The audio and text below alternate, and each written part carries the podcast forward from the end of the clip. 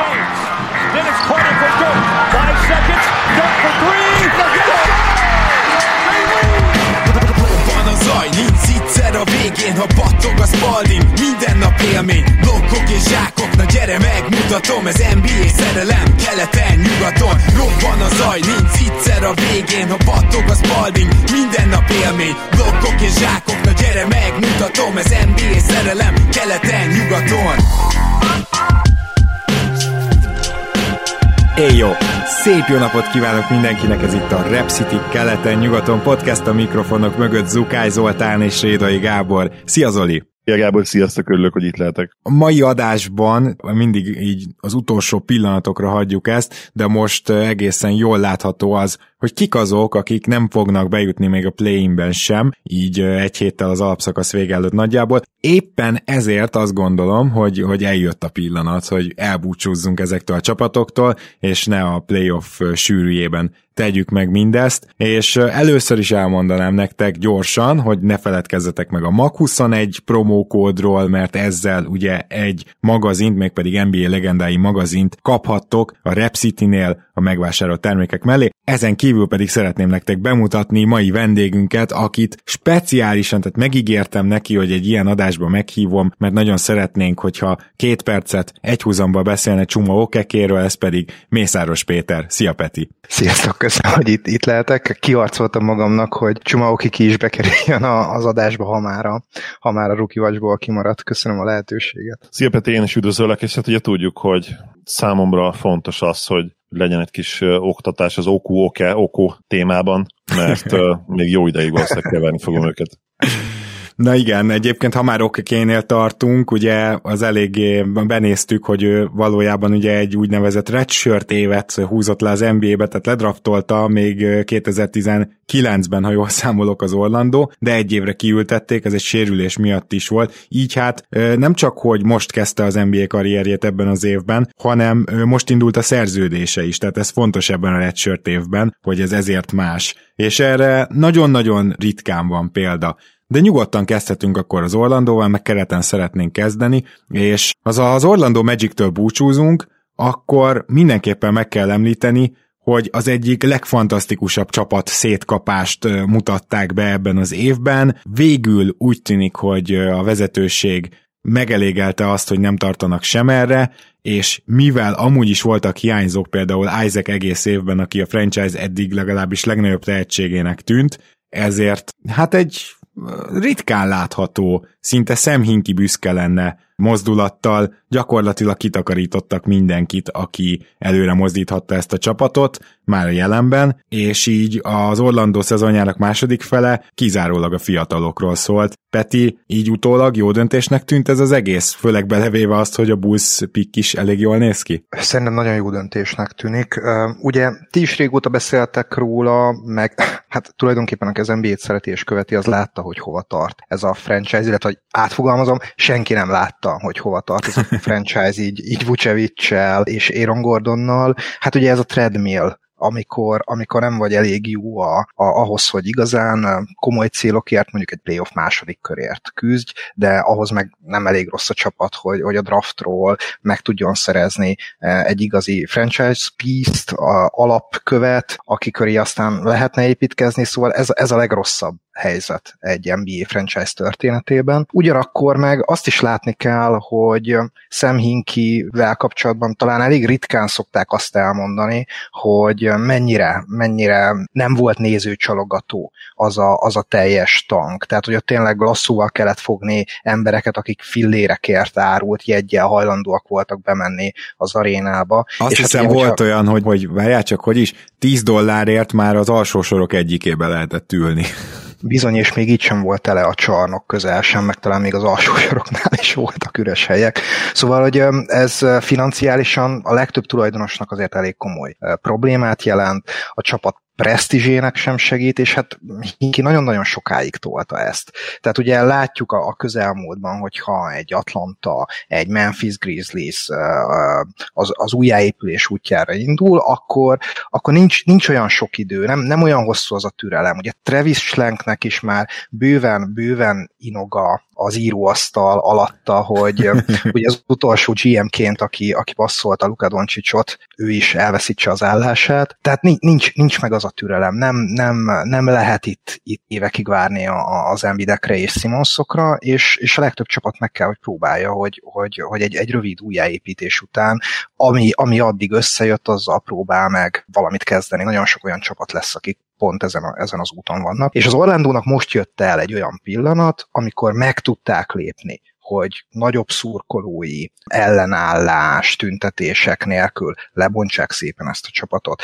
furcsa módon hála egy Isaac sérülésnek, úgyhogy szerintem ezt nagyon jól megtalálta eh, Hammond és a vezetőség, hogy ezt most lehet megtenni. Én úgy dobnám most Zoli felé a szót, hogy azért azt is tegyük hozzá, hogy egy olyan úgynevezett floor raiser, vagyis eh, a, a minimum szintet megemelő egyző van ott, eh, aki, akinek a, a, a plafonja is megvan, tudjuk, de azért Clifforddal legalább nem nézett ki katasztrofálisan ez a fiatal Magic. Ráadásul nem egy olyan fiatal játékos van most a keretben így, akit érdemes volt megnézni, úgyhogy ilyen szempontból szerintem a nézők, akik ugye alig tudnak bemenni, tehát még az orlandói csarnok sincs természetesen teljesen nyitva, pedig ott viszonylag jobb a helyzet, szóval én azt gondolom, hogy azért szívesen mentek nézni ezeket a játékosokat, és azért itt tényleg nem a Philadelphia helyzet állt elő, ahol tudod, hogy olyan játékosokat nézel, akik jövőre már nem lesznek ott. Abszolút egyetértek ezzel, akkor kezdem ezzel. Nyilván, amit, amit hallottunk, ugye Petitől azzal is maximálisan egyet kell, hogy értsek. Ugye évek óta limbóba volt az Orlando ahogy kint mondani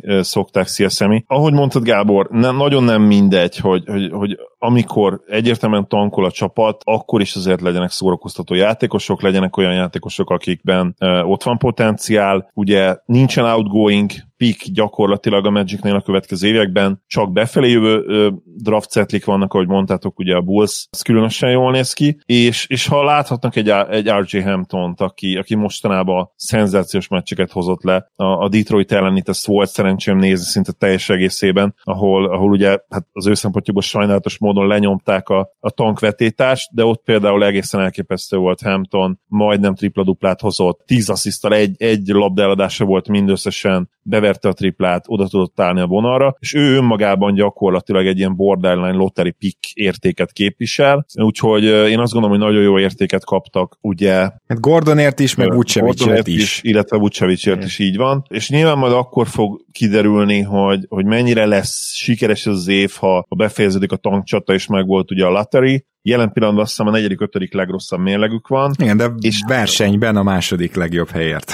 Így van, versenyben vannak, és, és ha nem kezdték volna 4-0-ával, illetve ugye 6-2-vel a szezont sajnálatos módon, akkor, akkor most tényleg ott lennének a kettő egyértelmű legrosszabb csapat között. Nagyon-nagyon jó munkát végeztek, és mellette tényleg nem estek abban nihilbe bele, amiben például azért egy jó készi nagyon durván, de nyilván ők, ők azért extra módon kimaxolták ezt a tankolást, főleg az elmúlt hónapokban. Igen, hát majd az OKC is szóba kerül. Én a Magicről még annyit szeretnék mondani, hogy nagyon érdekes számomra ez a Bamba Wendell Carter Jr. páros hosszú távon. Nagyon kíváncsi vagyok ugyanis, hogy esetleg egymás mellett is elképzelhetőek-e bizonyos helyzetekben, mondjuk úgy, mint Capella és John Collins, és ez miért merül fel egyáltalán? Azért, mert Wendell Carter Jr.-nak is voltak jó meccsei, Mo Bamba viszont most először tűnik úgy, tényleg úgy NBA játékosnak, hogy elhiszed, hogy két év múlva ez a csávó, ez kezdhet egy playoff helyekért küzdő csapatban.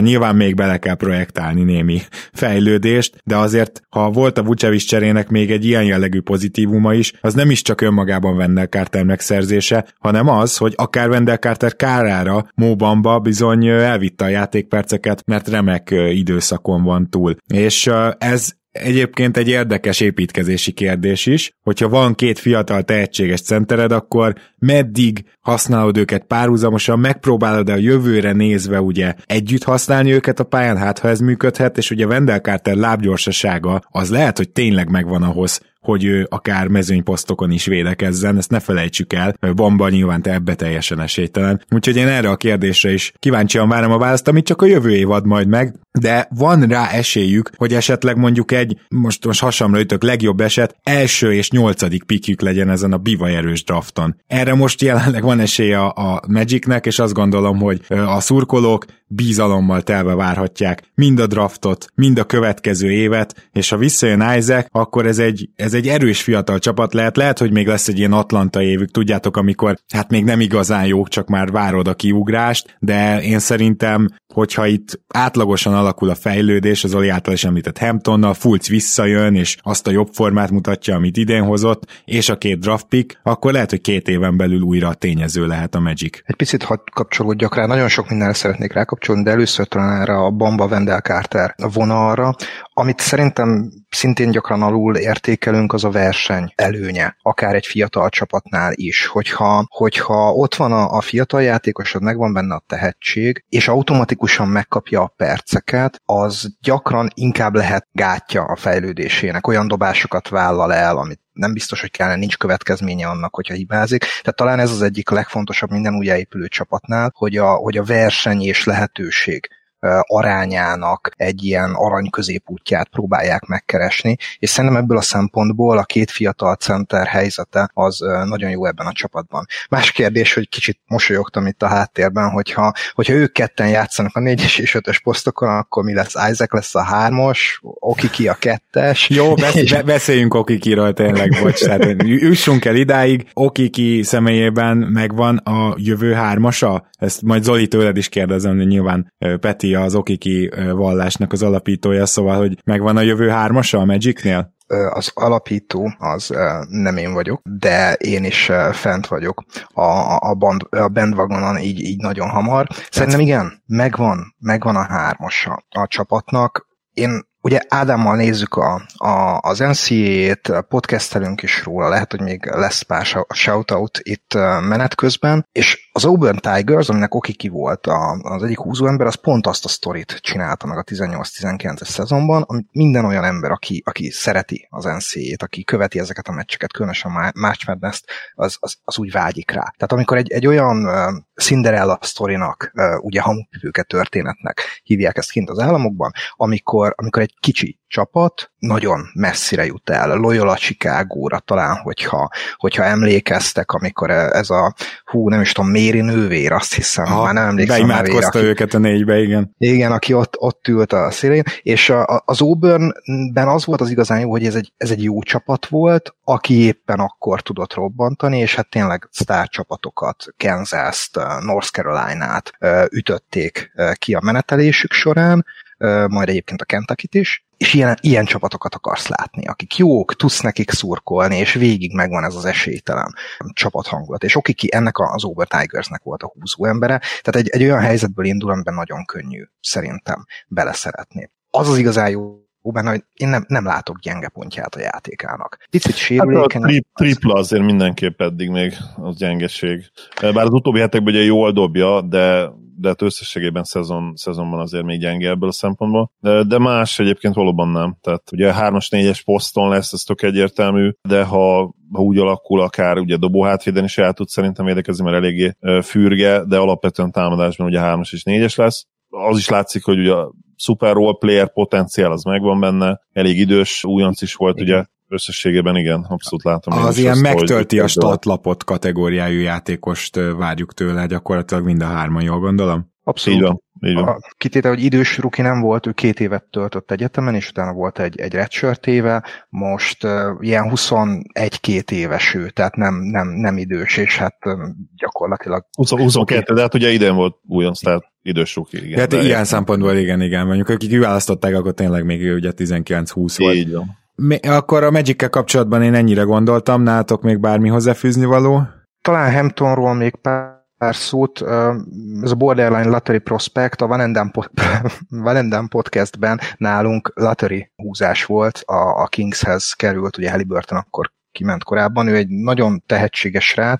Szerintem nem lesz irányító, ezt leszeretném itt szögezni, mert annyi helyen olvasom, hogy Hampton irányító, meg még a draft előtt is megvolt, nem, meg a Magicben sem irányító poszton játszik most az elmúlt hetekben, ettől függetlenül, hogyha a dobását összerakja, akkor ő is egy, egy nagyon izgalmas gár lesz abban a csapatban. Meg én, amit nagyon látok benne, az egy ilyen hatodik ember, aki bejön, és nem csak, tehát olyan szempontból akár irányíthat is, hogy a hatodik ember szerepben, pontszerzés irányítás, egy, egy, egy playmaking és szerintem ez egy hasznos játékos akkor főleg, hogyha megnézzük, hogy milyen atletikus és milyen védőpotenciál van benne, annak ellenére, hogy mondjuk nem egy LeBron James méretű játékosról beszélünk. Viszont akkor menjünk át Chicagóba, ha már emlegettük őket, hiszen a Bullsnak a pikje van a, a Magicnél, és hát szerintem rendkívül ellentétes előjellel lehet róluk beszélni. Úgy vezetném be ezt az egészet, hogy az idei produkciójukat lehet úgy is értékelni, hogy a pályán milyenek voltak, minden várakozás szerintem alulmúltak, már a csere előtt is, és a csere után is, és most a legutóbbi meccseken ö, láttunk valami nagyon jót tőlük, de, de ez egy kicsit ilyen kevésnek tűnik. Másrészt pedig Nate Duncanék nemrég lehozták a nagy szezon díjak összességét tartalmazó podcastjüket, és abban ugye van az Executive of the Year, és van egy olyan díjuk nekik, hogy Not Executive of the Year, vagyis gyakorlatilag a legrosszabb NBA vezető GM igazgató, ugye ezek a posztok csapatonként változhatnak, és, és ott bizony Kárni Szovasz emiatt a csere miatt szóba került. Hát Ugye, ha megnézitek, akkor gyakorlatilag, bár beszéltünk is róla, hogy kicsit bebetonozták magukat talán ők is a treadmillbe, és még vár egy nagyon nagy döntés rájuk, hogy kitömik-e akár mondjuk évi 15 millióval azt a Lori Markanent, akinek továbbra sincsen posztja az NBA-ben, azt kell, hogy mondjam, védekezésben egészen biztosan nincs. Nem feltétlenül van irigymés, irigylésre méltó helyzetben a Bulls, de azért ne felejtsük el, hogy ezek a játékosok, akik valószínűleg jövőre is a csapatot alkotják, tehát ezzel kell számolni. Ezek a játékosok azért már nem nyeretlen két évesek, talán Kobe White-ot kivéve. Ha szerezne ez a csapat egy irányítót, akkor azért természetesen nem temetném még el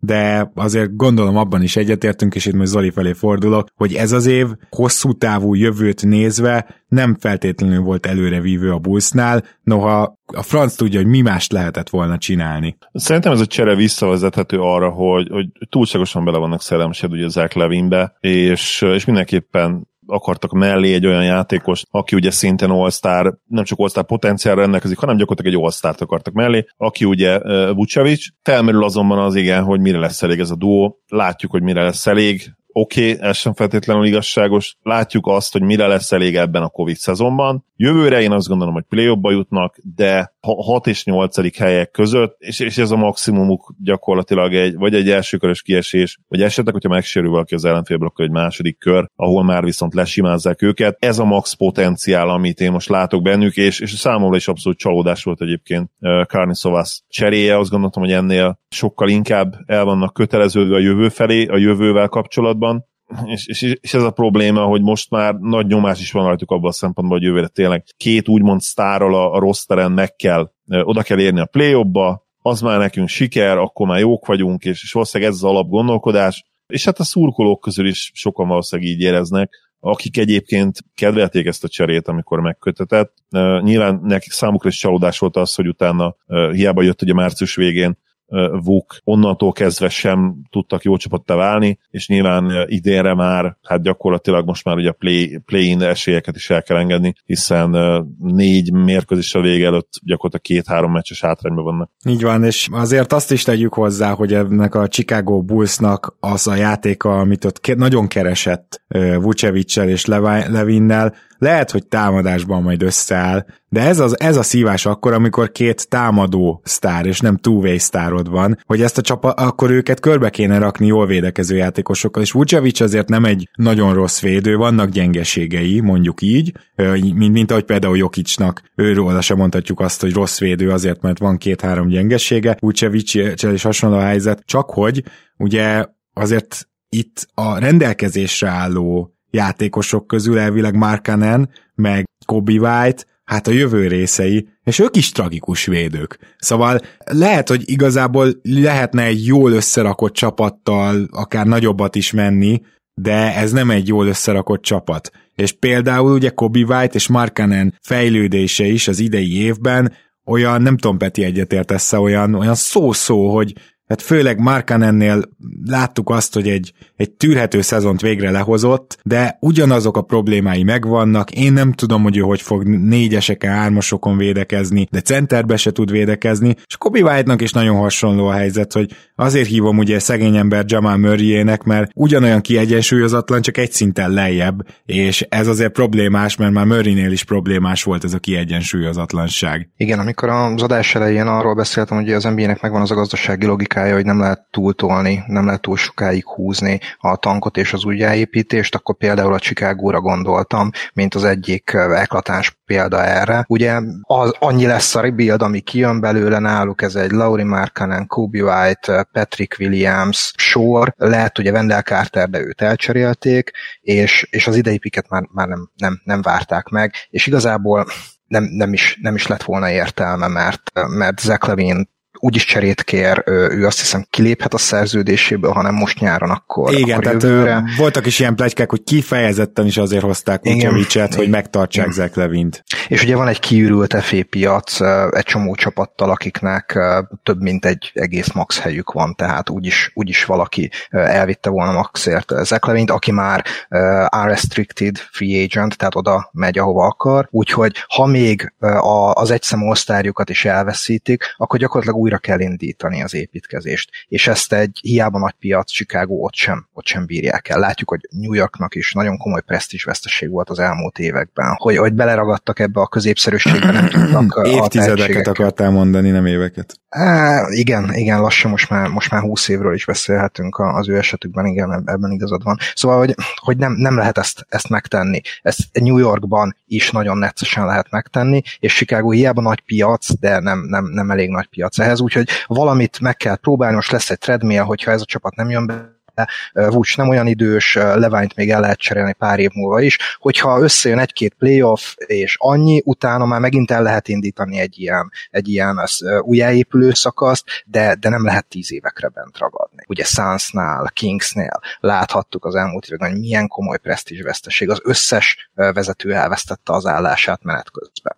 Tehát, hogy nem, nem, nem lehetett ezt a fajta építkezést tovább folytatni. Markanen és Kobe White, szerintem Markanen jövőre már nem lesz ebben a csapatban, nagyon sok pletyka van arról, hogy irányítót szeretnének, amit a vak is lát, hogy irányítóra van szükségük. Tehát hmm. ezek olyan pletykák, aminek hitelt lehet adni, és hát ahhoz, hogy cap space legyen, ahhoz, ahhoz már kell ennek a nem kifejezetten nagy ilyen közepes cap holdja sem fér be, úgyhogy ő valószínűleg valamilyen sign and trade útján máshová fog kerülni. Kobe White meg, hát neki még lehet adni kis időt, ő ilyen hatodik ember, six-man prospectnek tűnik. Védekezésben szerintem egy kis potenciál még van benne, tehát hiába nem mutatott eddig sokat, de elég atletikus ahhoz, hogy legalább a remény ott pislákoljon még, aztán ha nem, nem, hát hány hetedik pikket láttunk már elsüllyedni. Most megszámoljam? Zoli, még én annyit kérdeznék, hogy nem tudom, hogy te észrevetted, de hogy a Chicago védekezésének azért milyen jót tett például Ted Young, illetve tudom, hogy észrevetted, hiszen beszéltünk róla. A vele parketten lévő Chicago Bulls például fantasztikusan tudott védekezni. Patrick Williams is azt kell, hogy mondjam, milyen szempontból jót tett, és Otto Porter is, amikor éppen játszott. Tehát azért látszik, hogy, hogy megfelelő veteránokkal valamilyen védekezést össze lehet rakni, Éppen ezért a jövő évben, ha már te is mondtad, hogy hát 6-8. hely lehet a reális cél, akkor te ezen az FA piacon most megpróbálnál veteránokkal is erősíteni? Például egy Otto Porter-szerű játékost igazolni, Ted Youngot nem elcserélni, megtartani, tehát akkor ebbe az irányba mehetnek ez, ez alapján, a szezon alapján, mit gondolsz? Nem is jó kifejezés a mehetnek, mert ez az irány. Tehát nem kell irányt váltaniuk, mert ha már meglépték ezt a, ezt a, ezeket a cseréket, akkor nem kérdés, hogy, hogy ebben az irányban maradnak majd. És igen, veteránokat is behoznak, próbálják uh, ugye tovább fejleszteni, uh, fejleszteni. Elsősorban én azt gondolom, hogy ugye uh, Patrick Williams, és, és az ő szempontjából egyébként nagyon fontos mentor szerepe is van Ted Youngnak, tehát azért ezért is tök jó, hogy ők itt nagyjából együtt vannak, és egy klikket is alkotnak az öltözőben. És, és hát ott van még White, akit szintén fejlesztenek. Mark szerintem elengedik, nem fogják megtartani. Na hát erre kíváncsi, kíváncsian várjuk a nyarat ilyen szempontból, és aztán majd visszatérünk a Chicago Bullsra is, mert sajnos most már szinte biztosnak tűnik, hogy másokunk nem lesz visszatérni rájuk most itt az NBA alapszakaszában, illetve play rájátszásában. Na de akkor beszéljünk egy kicsit a Detroit Pistonsról, amelyik egy teljesen egyértelmű tankévet tol. Ennek ellenére azért látszik, hogy Casey-vel nem lehet azt a, azt a full tankot csinálni, hogy, hogy minden meccset elveszítünk, tehát Casey azért úgy megy ki a pályára, hogy oké, okay, olyan játékosokkal, akiknek a fele az géligás, de kéligás szintű, inkább így mondom, de azért ő megpróbál nyerni. Azt gondolom, hogy ez azért jó, mert nem mentek át teljesen vesztes kultúrába. Tehát látszott a Detroiton minden meccsen, hogy küzdöttek, és ennek a szezonnak két nagyon nagy pozitívuma van, még ha a Kilian Hayes választás főleg olyan magasan nem is tűnik túl jónak, mondom azt annak ellenére, hogy most végre volt két jó meccse, de a másik két draft pickjük, Isaiah Stewart és Sadiq Bay nem kizárt, hogy mind a kettő first team lesz a, a rukik között, tehát lehet, hogy az öt legjobb választás az első év alapján persze, nál, szóval abból náluk kettő kötött ki, és ezek a játékosok megkapták az bizonyítási időt, és éltek is vele, úgyhogy szerintem ilyen szempontból már egy sikerszezonon van túl a Detroit, nem tudom, hogy vagy vele Peti. Hát, hogy mondjam, nem, nem egy olyan jó csapat most ez a Detroit. Nézni őket, még ha vannak reménykeltő elemek a játékukban, még most nem volt annyira nagy élvezet, viszont hogyha kicsi GM fejjel próbálok gondolkodni, akkor, akkor itt is azt látjuk, hogy most nagyon sok mm, újoncot, sok fiatalt tudtak összeszedni, jön megint vélhetően egy, egy jó pik, tehát hogy most ki tudnak alakítani gyakorlatilag két év alatt egy olyan magot, amivel aztán meg lehet próbálni elindulni magasra. Szedik B engem mérhetetlenül meglepett, hogy lecsúszott hozzájuk, Isaiah Stewart mérhetetlenül meglepett, hogy ilyen magasan húzták ki, de hát Troy Weavernek igaza lett, Kilian Hayes meg, nem tudom, én nagyon szerettem a Kilian Hayes fitet Detroitba, így a, a draft előtt. Én még nem, nem tennék le róla. Most az a kérdés, hogy kit tudnak még mellé, melléjük rakni. Meg hát ugye Jeremy Grantről is meg kell emlékeznünk, George Jacksonról is meg kell emlékeznünk. Tehát, hogy olyan játékosokat tudnak felépíteni, akik máshol vagy nem mutattak semmit, vagy, vagy inkább csak roleplayer potenciált mutatnak. Igazából nekem Plum, Plumlee játéka is tetszik ebben a csapatban. Tehát, hogy mondjam, meglep, de úgy tűnik, hogy a, a Detroitról el kell, beszél, el kell kezdenünk beszélni a jobb játékos fejlesztő csapatok, kultúrák között is, és talán szerintem ez a legnagyobb nyereség nekik ebben a szezonban. Én ezt nagyon adom. Zoli, nem akarlak, hogy is mondjam, csak felpiszkálni ezzel, de sajnos az egyetlen olyan játékos, aki ebbe a nagy fejlődésbe, csapatszintű nagy fejlődésbe nem tölt részt venni, sőt, mintha el is lenne hízva, a Szeku dombolya. Így van. Szeku éve csalódása tavaly után, ahogy Peti mondta, Pistonsnál vannak most olyan roleplayerek, fiatal roleplayerek, akikben nagyon-nagyon lehet bízni. Szeku sajnos nem tudott élni. Az egyébként szerintem nagyon jó lehetőséggel, amit az ő sophomore éve adott volna, voltak ugye felvillanásai, főleg tavaly, de egyébként még akár a második évében is idén is, de, de sajnos nem mutatta meg azt a mértékű fejlődést, amit másodéves játékosoktól elvárnánk. Ennek ellenére a Pistons nagyon-nagyon jól néz ki a jövő szempontjából, viszont én kihegyezném a draftot az ő esetükben eléggé, és vagy azt mondom, hogy Cunningham, Mobley és Sachs vagy Bust, vagy legalább lehet, hogy azt inkább, hogy, hogy Cunningham és, és vagy Sachs vagy Bust, mert ugye Mobley egy érdekes dolog, nem tudom, hogy akarsz-e most Biget elvinni második helyen, hogyha, hogyha ugye náluk kötnek ki, az lehet, hogy én Saxot vinném el a Pistons helyébe. Nyilván, hogyha az első pick megvan, akkor ugye no-brainer, hogy Cunningham, bár voltak olyan Pistons közeli újságok, a, a fanside-on olvastam még pár hete, hogy, hogy az illető ugye Saxt vinné el az első helyen is akár, hogyha hogyha őt, hogyha ővék a pick, azzal indokol, hogy a, hogy a legjobb ilyen number one high school játékosok, mint amilyen ugye Cunningham is volt, szinte soha nem jönnek be. Szerintem ez egy baromság, nyilván kicsi a minta is. De azért oda én... akarsz kiukadni, hogy egy irányító kellene, tehát akkor te sem hiszel most már igen, igen. Hayes, Hayes nagyon tehetséges playmaker szerintem, akiben szintén lehet még potenciál, és ugye tudjuk, hogy ő boom or bust, vagy legalábbis mi ennek könyveltük el. Neki nyilván nehezebb, mint, mint egy Sadiq Bének, aki, akinek van egy nagyon specifikus feladatköre, és, és úgymond nem kell feltétlenül a, a spanyol viaszt feltalálni a minden mérkőzésen. Hésznek azért alapvetően ez a feladata az ő posztján, és az sokkal-sokkal nehezebb, de az a jó egyébként Kilian Hayesben, hogy, hogy hosszú távon ő játszhat bármelyik srác mellett, és nyilván Big Man mellett is, tehát Mobley mellett is tök jó lenne, de én ennek ellenére hoznék mellé remélhetőleg azt az irányítót ugye Cunningham szemébe, aki, aki ugye egy naprendszer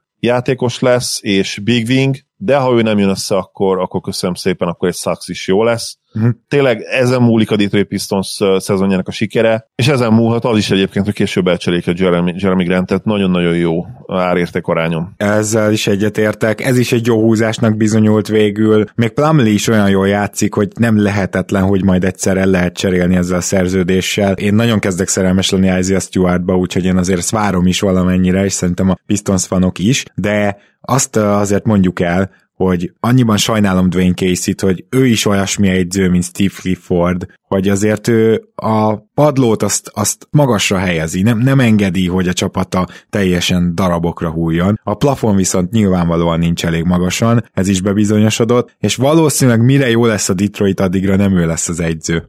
Úgyhogy ez egy, hát igen, ez egy kellemetlen dolog, viszont én az idei év alapján, és amit mondott Peti a játékos fejlesztés alapján, és hogy még mindig van egy-két ilyen titkos kártyája, akár hogyha Dumboja összeszedi magát a Detroitnak, de Dennis Smith Jr. már meg sem merem említeni, vagy Josh Jacksonról is ugye még keveset beszéltünk, mintha játékos csináltak volna belőle, szóval még mindig van egy-két ilyen, ilyen, ilyen alvó ügynök ott. A Detroit szerintem akár 2023-ra már egy komoly playoff csapat lehet, hogyha hogyha csak átlagosan fejlődik ez a csapat, és most jön egy jó draft pick. Ebben még sok a ha, de ez pontosan a lényege egy GM-i tevékenységnek, hogy ezt a ha helyzetet egyáltalán megteremtsd, és példának okáért a Chicago Bulls nem tudta az elmúlt években ezt megteremteni. A Detroitnál szerintem ilyen szempontból most kinyílt a kapu. Mm, készire szeretnék egy picit rákapcsolódni. Most csak így a játék kedvéért hány igazán borzasztó edző van most a ligában? Most egy olyan kettő-három, tehát ugye Volton mindenképp ide tartozik, hát sajnos Van Gandhi is, nem tudom, ki, ki az, aki még nagyon eszünkbe jut. Például Silas egészen szarmunkát végez szerintem a Houstonnal végül, de ez nem biztos, tehát miatt őt még nem írnám le. Bickerstaff. Bickerstaff, köszönöm szépen, egyértelműen ide tartozik. Azért nagyon más most nincs. Mert, ja, Scott Brooks. Bocsánat, Igen. bocsánat, a, a, nem, nem a 30-at hagytam ki, mert az voltam, de a 29-et kihagytam, mert a Scott Brooks. Tehát akkor egy ilyen négy-öt, azért ez nem sok. Bocs, nem, Zoli, Zoli, van bárki, akivel vitatkoznál, vagy, vagy hozzátennél? Nem tudom, Finchnél még kicsi a minta, vagy nem elég, nem tudom, meg plusz, hogy csinált az jó dolgokat. Hát ő tetszik, elég jó dolgokat csinált. Tetszik, igen. hogy Edwards végül is fejleszti. Uh, silas én még most ugye felmenteném, nem csak azért, mert ugye ismerjük mi messzúkolók, és kedveljük is őt. Nagyon sok nincs egyébként, igen. Nyilván szezon előtt mondtam a tipset, most azért nehéz lenni. Igen. Ja, mondjuk amilyen hírek jönnek Indiánából, azt majd ha az Indiával foglalkozunk, tényleg el fogjuk külön mesélni, de azért négy Björgen sem tűnik egyelőre hát jó választásnak, sőt, ha már a Chicago szóba jött, akkor lehet, hogy az új Jim Boylant köszönhetjük bizonyos okokból, úgyhogy őt, őt valószínűleg erre fele kell majd pozícionálnunk, és nem biztos, hogy Donovan miatt. Donovan. Igen, de, de talán donovan még inkább a középmezőny aljához raknám, én legalábbis. Hogyha hát igen, először kihozza azt a, az opti, opt, nem is optimumot, de mondjuk az alsó színnek a tetejét, ezt kihozza Igen. általában a csapataiból. Igen, Björklönt én is mindenképpen fel akartam hozni, de amire, ami miatt ezt felhoztam, hogy tulajdonképpen az nem, nem olyan rossz helyzet szerintem, ahol Scott Brooksok, Stan Van Gundikat a, a liga legrosszabb edzői között említünk. Tudjuk, hogy velük sose lesz bajnok a csapat, de, de azért ezek képzett szakemberek. Persze Persze, persze. Szerintem ez egy alapvetően jó helyzet, és most a, a Detroitnál is ezt látom, ugye az Orlandónál is ezt láttuk, meglepő módon ugye az OKC-nél is, ahol, ahol Dinyó zseniális munkát végez. Tehát, hogy olyan tankcsapatok vannak, az igaz rossz csapatoknál is kultúrák épülnek, jó edző van, rendszerek vannak. Szerintem ez egy, ez egy nagyon jó út, vagy egy, egy nagyon jó állapota most a ligának, hogy ezt láthatjuk. Jó, akkor viszont menjünk tovább Torontóba, és van egy olyan díjunk ugye, amit Eric Bledsoe seggéről neveztünk el, hogy seglenyomatáról a padon. Bizonyosan még mindig sokan emlékeztek arra, amikor a Phoenix Suns a tankolást egyszerűen úgy oldotta meg, hogy a legjobb játékosát így, vagy másik legjobb játékosát így egyszer csak mondta, hogy leülteti, és szerintem azóta se láttunk ilyet, egészen az idei szezonig, amikor El Horforddal ez megtörtént. Én nem tudom ezeket, hogy nem szankcionálja a liga egyébként. Na, amit akarok mondani, hogy az OKC és az Orlando is nagyon esélyes erre a díjunkra, és nagyon tépelődnék, hogy melyiket válasszam, mert ugye az Orlando hihetetlen bontást vitt végbe, az OKC is hihetetlen bontást vitt végbe szezon közben, de azért voltak itt még bőven tankoló csapatok, akik egész évbe tolták, és a Toronto Raptors nem így indult. Viszont amikor bejött a Covid, öt legjobb játékosukból négy lesérült, és teljesen félrement a szezon, azóta elképesztő munkát végeznek, gyakorlatilag van hat NBA játékos ennek a csapatnak, és kínosan ügyelnek arra, hogy maximum három lépjen pályára egy meccsen. Itt már mindenért hallottam pihentetést, többi, a többi között meg is büntette a liga a Toronto Raptors-t, hogy mi az, mi, mi az a sok resting gyerekek. Tehát, hogy elképesztő munkát végeznek itt a végén, és nagyon úgy tűnik, hogy a Raptors be is tud érni a hetedik legrosszabb pozícióba, azzal a személyes felütéssel indítanám azt a, ezt a Toronto Raptors elemzést, hogy ha már félrement a szezonunk ott a szezon közepén, én nagyon örülök neki, hogy idáig le tudtuk tankolni magunkat. Kicsit magamhoz ragadnám a szót, mert kapcsolódik ahhoz, amit még az előbb a Detroitnál, és egyébként már az Orlandónál is el akartam mondani itt a Chicago pick kapcsán. Nagyon pici shout-out a, a draftra, 4 plusz 1 vagy 4 plusz fél inkább a sztár jelölt van a drafton, és utána nagyon, nagyon nehéz lesz ö, választani ezekből a, a, a late lottery prospektek közül. Tehát annak ellenére, hogy, hogy ez egy erős draft, itt lesz négy nagyon boldog csapat, egy kb. elégedett, és utána a többi, nem tudom, öt, hat akik, akik még inkább a, a tankban érdekeltek, vagy, vagy most már a, a pik látszik az egyetlen kiútnak a szezonból, ők azért nehéz, nehéz helyzetben lesznek, és nem biztos, hogy megérti, vagy megérte majd ezt az eredményt. Tehát például ez a hetedik hely, ez, ez pont, pont ilyen, ilyen lehet a drafton a Torontónak is, de hát amilyen sérülés hullám csapott bele ott a, ebből nem tudok kijönni, tehát amilyen, amilyen sérülés hullám sújtotta ezt a csapatot a szezon közepén, amikor tényleg sorban Lauri, Fanfleet estek ki, nem lehetett többet kihozni a szezonból. Úgyhogy itt most tényleg a pingponglabdák fognak arról dönteni, hogy, hogy ez most jó szezon volt-e vagy sem. Zoli? Elvette a, a gondolatomat Peti itt a végén.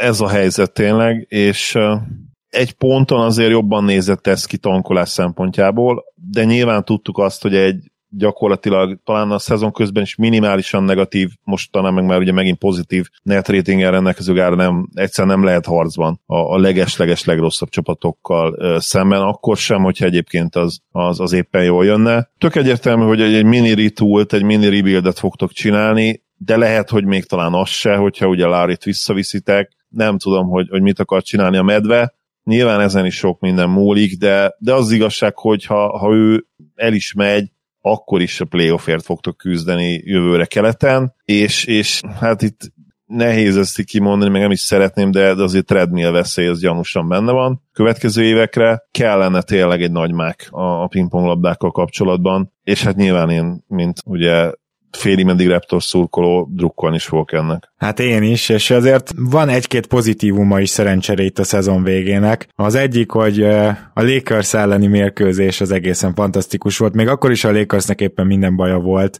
de ahogy Larry és Siakam gyakorlatilag ketten álltak rendelkezésre az NBA csapat részlegből, olyan szupersztár meccset lehoztak, és azt, hogy miért volt ez jó? Mert jó volt egy kicsit emlékezni arra, hogy ez a két játékos még mindig képes ilyenre. Lauri az öregedés, Siakam pedig a teljesen érthetetlen fejlődés megtorpanás miatt, ugye, ezt megkérdőjeleztük mostanában már. Elképesztő, hogy mit húztak ki azon az estén a kalapból, úgyhogy ezt a meccset külön kiemelném. Tehát itt, itt azért láttam azt, hogy itt azért láttam azt, hogy Kyle Lowry eléggé takarékon van itt a szezon második felében, már amikor játszik, ugye őt rengeteget ültetik. Siakamnál viszont külön meg kell emlékeznünk arról, hogy az All-Star szünet óta szépen csendben, persze őt is sokat kiültetik, de amikor játszik, akkor bizony ismét All-Star számokat hoz, és ennek most nincs jelentősége, de jövőre, meg két év múlva lehet, mert Sziakámot valljuk be, hogy majd, hogy nem eltemettük az All-Star szünetig, mert a tavalyi bubble teljesítmény, és utána jött ez az alapszakasz első fele, és azt nézegettük, hogy ez a csávó kb. net negatív.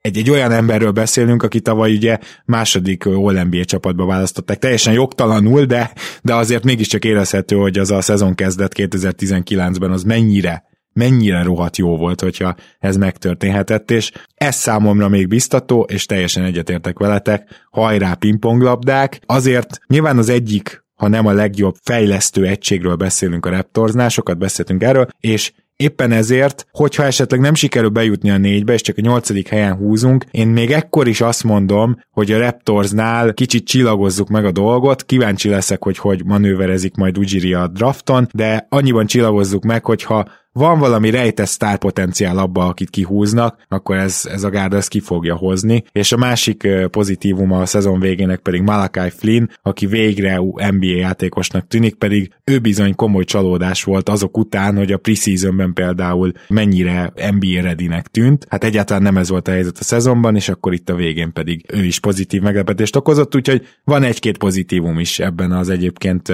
nézni nem túl jó szezonban. És akkor vinném is át az utolsó kelet keleti csapatunkra, akitől elbúcsúzunk. Ők pedig a Cleveland Cavaliers, és mondjuk emiatt sajnálom, hogy Pándi Gergő napközben általában dolgozik, mert ha, ha másra nem, csak a Cavsre nagyon szívesen behívtam volna őt, ugyanis egy elképesztően nehezen megítélhető csapat, úgyhogy Peti Zoli abszolút rátok is hagynám ezt a feladatot, én leginkább amellett érvelnék, hogy ez a csapat, ez tulajdonképpen a teljes potenciáját nézve ennél jóval jobb, mint egy ilyen liga csapat, már most, de a jövő szempontjából pedig még nem tudhatjuk, hogy pontosan mire lesz képes ez a jelenlegi mag, és még egyáltalán nem árt nekik, hogyha jön egy jó draft pick. Zoli? Igen, azzal kezdeném, hogy mi is dolgozunk napközben, csak nyilván úgy értetted, hogy, hogy ő nem tud elszabadulni. Ez pontosan így van, igen. Hát én ugye a rádióból veszek fel munka közben gyakorlatilag. Úgy így van, nekünk kicsit rugalmasabb. A Kevszel kapcsolatban azért vagyok pozitívabb és optimistább, mint a szezon elején, mert megint borzasztó mérleggel tudtak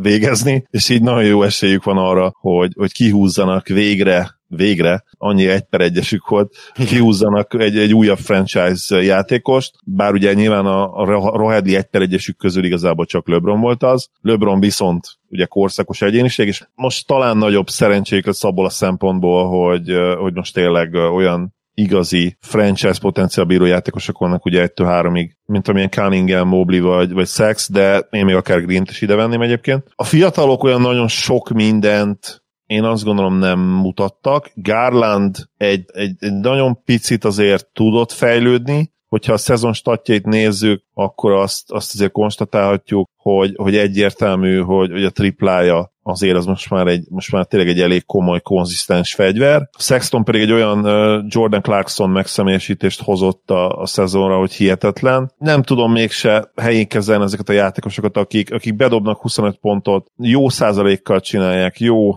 hatékonyság ugye TS-re levetítve is, de, de nem mit érünk vele, semmit nem érünk vele, és az a baj, hogy Sexton-tól tényleg egy olyan csapatba kell majd ennél sokkal több, amelyik, amelyik sikeres. Nem tudom, hány évnek kell eltelnie, hogy én komolyan vegyem, mert Semmi a másban liga... nem jó gyakorlatilag, így lehetne összefoglalni Sexton a problémát, nem? Tehát, hogy a játék egymás elemében sem tudod azt mondani, hogy igen, jó a posztján. Nem csak ez a baj, mert ha még ez lenne a baj, de, de, de egyszerűen nem mondhatod azt, hogy ez a 24 pont 60% pluszos TS-sel, ez ugyanaz, mint, mint Devin Booker 24 pontja 60 os plusz ts Tehát az a hogy ezt sem mondhatod, mert matematikailag lehet, hogy megállja a helyét, de tudjuk azt, hogy, hogy egyszerűen ez nem ér annyit. Na és, jó, de ennek mondd, ez, ez nagyon önmagába áll ez a kijelentés, hogy menjünk már mélyére. Tehát elsősorban azért nem ér annyit, mert Devin Booker bármikor tud ö, játékot szervezni. Ö, Sexton pedig ebben azért hiába, hogy ekkora usage mellett persze pattannak asszisztok, de Sexton ezzel szenved. Tehát miért, miért értékesebb nem, nem, nem, nem, csak ez. Nem csak ez, mert például ott van egy, egy Zach Levin, aki, aki szerintem nyilván nagyobb, mint, mint Colin Sexton, de amúgy, amúgy nem rossz összehasonlítás abból a szempontból, hogy, Igen. hogy jövőre lehet, hogy már Sexton is ezen a 26 pont, 6-7 assziszton lesz, de nem fog egyszerűen semmit nem érni, és, és, és nem tudom, hogy miért, mert egyébként hatékony is. Lehet, hogy azért, mert nem duplázzák egyáltalán ezeket a játékosokat, nem duplázzák annyit őket. De nem, nem, Levin, szerintem Levin abszolút duplázzák is. Igen, de figyelj, itt a usage-ot nézzük meg, tehát, hogy megkapják a usage és ebből hatékonyan dolgoznak. Oké, okay, csak hogy ettől nem lesz csapattámadásod, és ha megnézed például azt, hogy milyen offenzív ratingje van az adott csapatnak egy ilyen típusú játékossal a pályán, akkor az kivétel nélkül mindig szar lesz, vagy maximum közepes, és ehhez is Lövinnek ez a fantasztikus ugrása kellett az idei évre, hogy egyáltalán egy közepes támadásig eljusson vele a pályán a Bulls. Sextonnal meg ugye szörnyűek támadó ratingben, tehát mégiscsak a, az, az a Sexton rohadtul kiegyensúlyozott is. Tehát iszonyú konzisztens a srác, és mégse tudjuk egyszerűen értékelni azt, amit csinál, mert, mert nem lehet. Mert önmagában a scoring nem csapatkosárlabda azért. Hiába Nyilván is benne van, igen, igen. E, hát szerintem meg csak ez van benne, vagy ez van legjobban benne ebbe a kérdésbe, de Peti, neked is biztos van véleményed. Igen, azt szoktuk, vagy azt látom, hogy gyakran megfeledkezünk akár NBA csoportban, akár szakértőket olvasva is arról, hogy a, a scoring az egy szerep a modern kosárlabdában. A scorer az egy roleplayer. Aki csak ezt tudja, az ugyanúgy roleplayer. Még akkor is, hogyha 25-30 pontos estéket, hogyha valaki rendszeresen le tud hozni, Csak akkor... Bocs, hogy közbevághatok, hogy, hogy eszembe jutott az, és utána visszadom a szót, hogy közhely, de igaz, hogy valakinek meg kell dobni azokat a pontokat minden csapatba. És, és ez a valaki, ez itt, itt nagyon ki kell hangsúlyozni, hogy ez a valaki, ez itt Colin Sexton. Igen, tulajdonképpen ez is igaz, tehát mivel, mivel nincs jobb opció, ezért ő tud kosarat szerezni, bucket getter, ez egy, az amerikai kosaras szubkultúrában ez egy nagyon fontos státusz. De hogyha például a korábban felhozott Jordan Clarkson-t nézzük meg, akkor a Utahban szerintem kiválóan megtalálta a szerepét. Colin Sexton ez a játékos, aki egy nyolcadik pik volt a drafton, és valószínűleg, vagy én legalábbis látom benne, hogy egy jó csapatnak egy jó hatodik embere lehet, hogyha egy jó csapat lesz körülötte, sőt, még akár egy bajnok csapatnak is lehet hatodik embere. Tehát mire belerakjuk így fejben ebbe a Lou Williams fakba, akkor kerül majd ő a helyére, ahhoz a szerephez, ahhoz a, a lehetőségek, vagy azokhoz a lehetőségekhez kell majd mérni az ő játékát, de amíg első opcióként kell működnie, addig addig, addig mindig, mindig a hibák fognak előrébb kerülni. És hát ugye az a nehéz, hogy neki, neki a játékszervezés az tényleg nem lesz meg. Még, még talán a védekezés előbb lesz meg, mint a játékszervezés. Mert, Ezt mert én a, is akartam mondani, hogy... Nagyon komoly vannak, igen. Tehát a, a védekezésben látok benne azért némi reményt. Tehát Sexton egyébként se a karja nem, ö, nem rövid, igen kicsit irányító méretű, de, de nem, nem, nem azt mondom, hogy hármas, négyesekre ráválthatod, de azt el tudom képzelni, és ö, gyors is, nincs ezzel gond, hogyha ő fejben megérkezik, akkor nem lesz rossz védő. Pluszos, erősen pluszos, azt, azt nem hinném, hogy lesz, de ebben, ebben látok némi potenciált, és ez akár ha hatodik ember lesz, akár ha kisebb szerepben lesz majd később kezdő, szerintem ö, mindenképpen pozitív, és egyetértek ezzel, Peti, ö, nem tudom, hogy ő lesz-e olyan playmaker vala, mint akár a mostani Zach Levin, aki az assziszt számai ellenére sem kiemelkedő playmaker, tehát Nyilván itt mindig össze kell nézni ezt azzal, hogy mennyit van a, az illető kezében a labda, és hogy ahhoz képest milyen eloszlásban termeli a pontokat, és hogy oszt, és milyen asszisztokat. Nehéz ezt megítélni, de azért Levinnél is viszonylag egyértelmű a helyzet, Sextonnál meg azért pláne. Na jó, csak nagyon-nagyon röviden, ezt nagyon élveztem ezt a Sexton vitát, de nagyon röviden beszéljünk már egy kicsit Okoróról, mert Igazából most volt egy 40 pontos meccs a semmiből, de egyébként meg támadásban egy elég katasztrofális szezonon van túl, és nyilván őt a fakezű nagyon jó védőnek varangozták be, én mégis kicsit csalódottam, veszem tudomásul, hogy tényleg egyelőre csak ez. Nem tudom nektek milyen benyomásotok volt róla. Zoli, tudod, remélem tudod kiről van szó.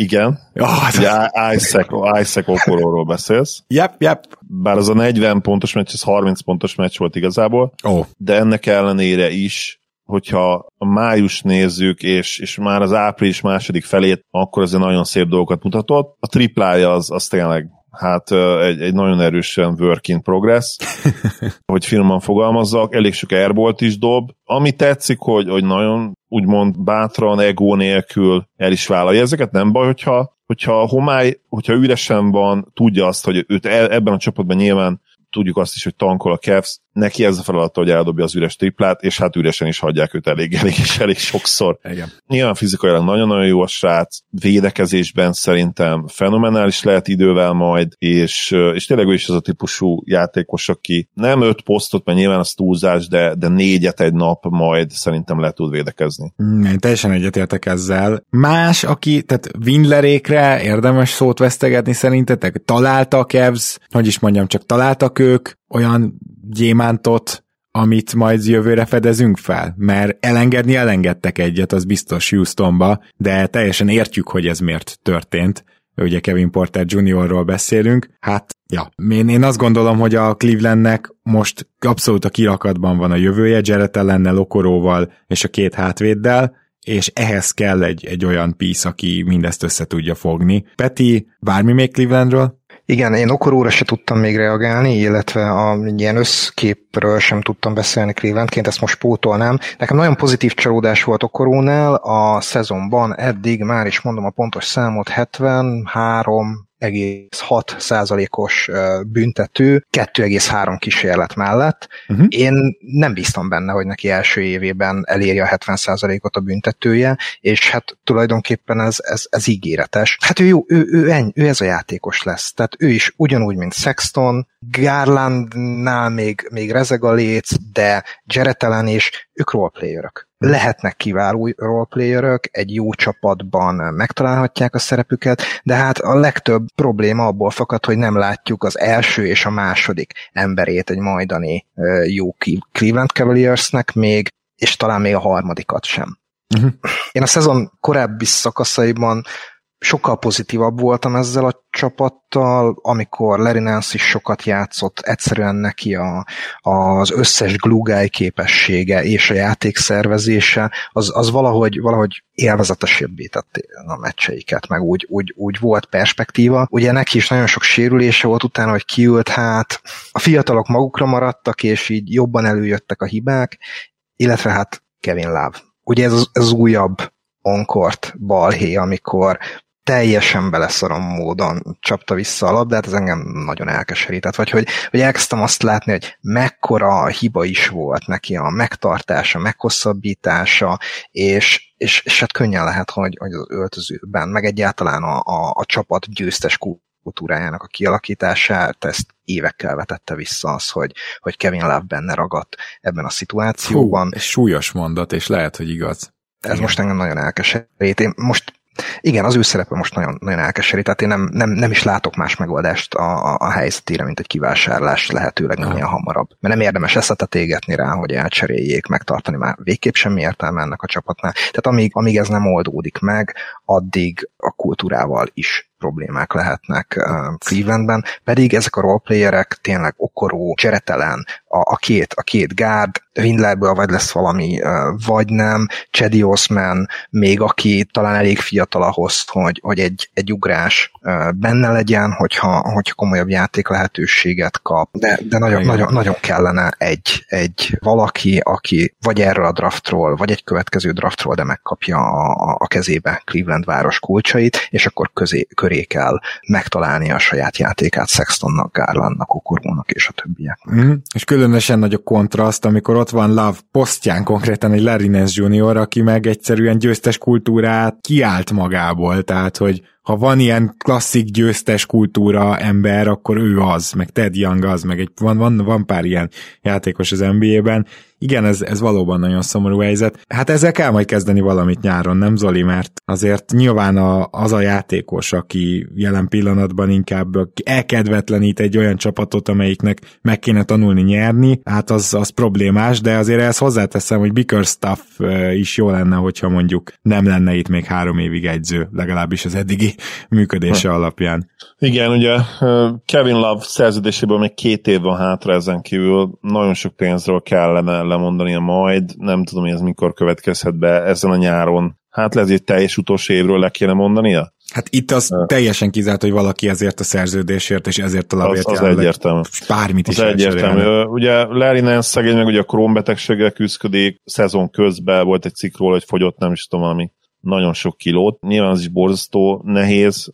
ebből a szempontból, hogy, hogy akkor ugye berakni és folyamatosan játszatni. Nyilván a draft ami, amire ugye itt koncentrálnunk kell, ki tudják-e húzni ők is, a top 3 játékos közül az egyiket meg lesz a top 3-as pick, és meglátjuk, hogy mit mond Kevin Love nyáron. Lehet, hogy annyira megunja az egészet, hogy visszavonul, nem tudom. Aha. Ugye nála, nála pánikbetegség is volt a múltban, nagyon-nagyon kifele áll már neki. Tehát én Kevin Love-ból nem nézem azt ki, hogy pick and pop erőcsatárként ilyen 38-39 éves koráig játszik. Simán benne van a pakliba szerintem, hogy, hogy visszavonul nyáron 32-33 évesen, főleg azért, mert őt azonnal felenné a média is egyébként. Tehát biztos vagyok benne, hogy azonnal alkalmaznák, mint, mint kommentátor. Hm? Egyébként ebbe bele se gondoltam, és pedig valóban. Na, hát akkor először is a ma véget ér a podcastünk, és a szombati adásban hallhattok majd a nyugati csapatok búcsú, búcsúztatásáról. Másodszor csütörtökön megint majd jelentkezünk egy rövid podcasttel, ugye ezt mondtuk múltkor is, és 30 perc lett, most megpróbálunk kicsit kevesebbet.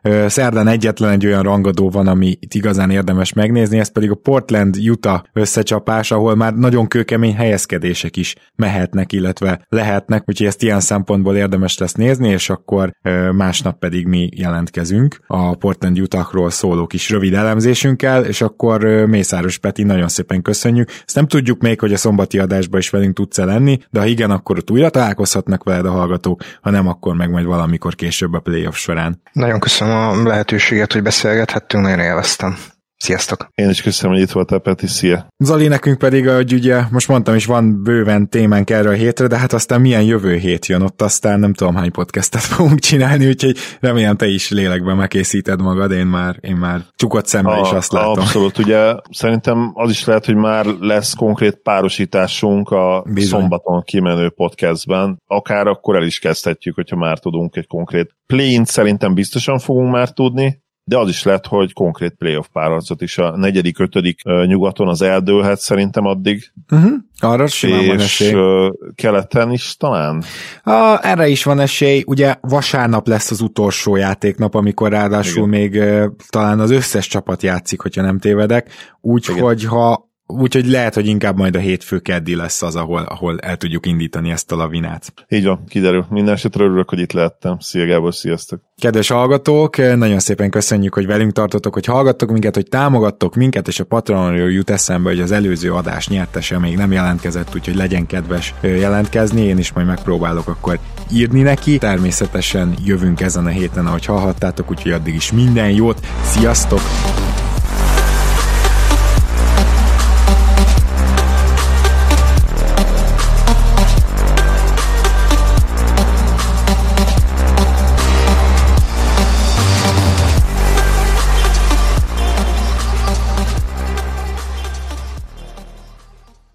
Ha más podcastekre is kíváncsi vagy, hallgassd meg a Béton műsor ajánlóját. El tudod képzelni, hogy a podcastet, amit éppen most hallgattál, fél év múlva már a mesterséges intelligencia generálja? Mi sem. De ha érdekel, eljött már a gépek lázadása. Hallgass bele az Embertelen podcastbe. Orsós Lajos vagyok, a műsor házigazdája. Egyelőre még élőben. Egyelőre. Fedezzük fel együtt, hogyan ismerkedik, randizik, mesél és vitatkozik Betty és Péter, két teljesen mesterséges intelligencia. Lajos, a podcast címét mond még egyszer, Léci. Oké. Okay. Embertelen podcast. Ez a műsor a Béton közösség tagja.